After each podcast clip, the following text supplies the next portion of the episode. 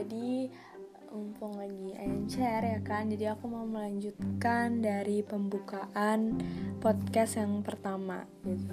Jadi uh, kenalin dulu aku adalah lulusan SMA dari tahun 2020 ini atau yang biasa terkenal dengan tanda petik angkatan COVID-19 kalian tahu nggak sih betapa besarnya jiwa-jiwa tangguh anak-anak angkatan 2020 ini. Mungkin udah banyak banget sih yang tahu gitu. Cuman dari pengalaman aku pribadi gitu uh, apalagi nih ya pengalaman aku ikut organisasi gitu.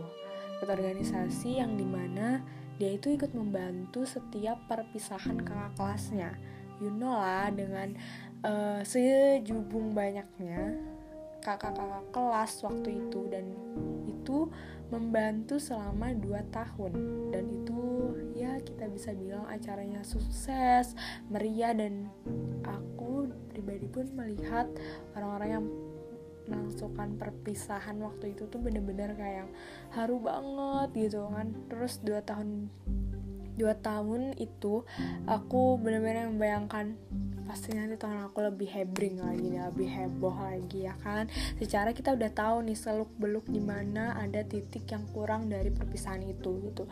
Jadi emang bener-bener mulai dari bulan apa ya naik kelas itu sekitar bulan Agustus kalau nggak salah. Di bulan Agustus udah menyiapkan segala sesuatunya. Panitia udah siap di mana bahan dekor di mana letak-letak um, PT-PT yang buat uh, nyewa panggung, nyewa sound, nyewa tenda dan lain sebagainya gitu. Terus uh, mulai dari kami survei dan lain sebagainya itu kami udah merasakan gitu. Dua tahun ditambah dengan tahun ini karena kita maunya pengen yang uh, terjun sendiri gitu kan kasihan juga dari dedeknya gitu ternyata ada pengumuman bahwa terjadi COVID-19 waktu itu awal bulan Januari. Awal bulan Januari ya kami pikir sebagai orang awam pasti kan insya Allah lah nggak kena gitu kan sampai ke kota aku ke negara aku gitu.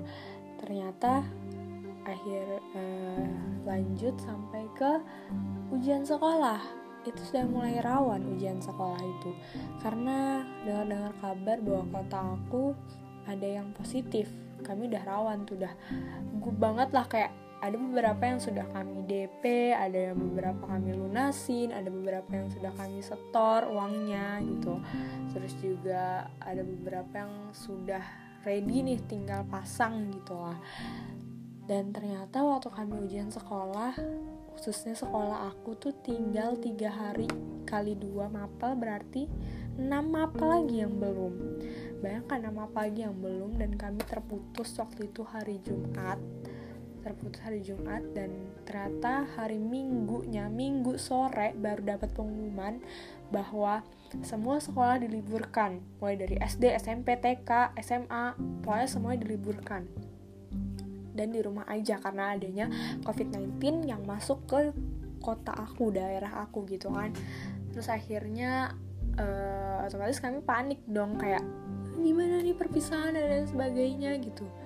Karena membayangkan teman-teman aku, aku dan mungkin adik-adiknya juga yang membantu buat perpisahan aku yang sudah menyiapkan konsul sana sini, survei sana sini dan akhirnya dibatalkan dengan begitu aja. Itu sedih banget sih kayak yang ampun apalagi gitu yang aku pribadi ikut organisasi sama 2 tahun yang ngebantuin kakak di atas aku buat menunjukkan perpisahan yang megah waktu itu dua kali ya kan.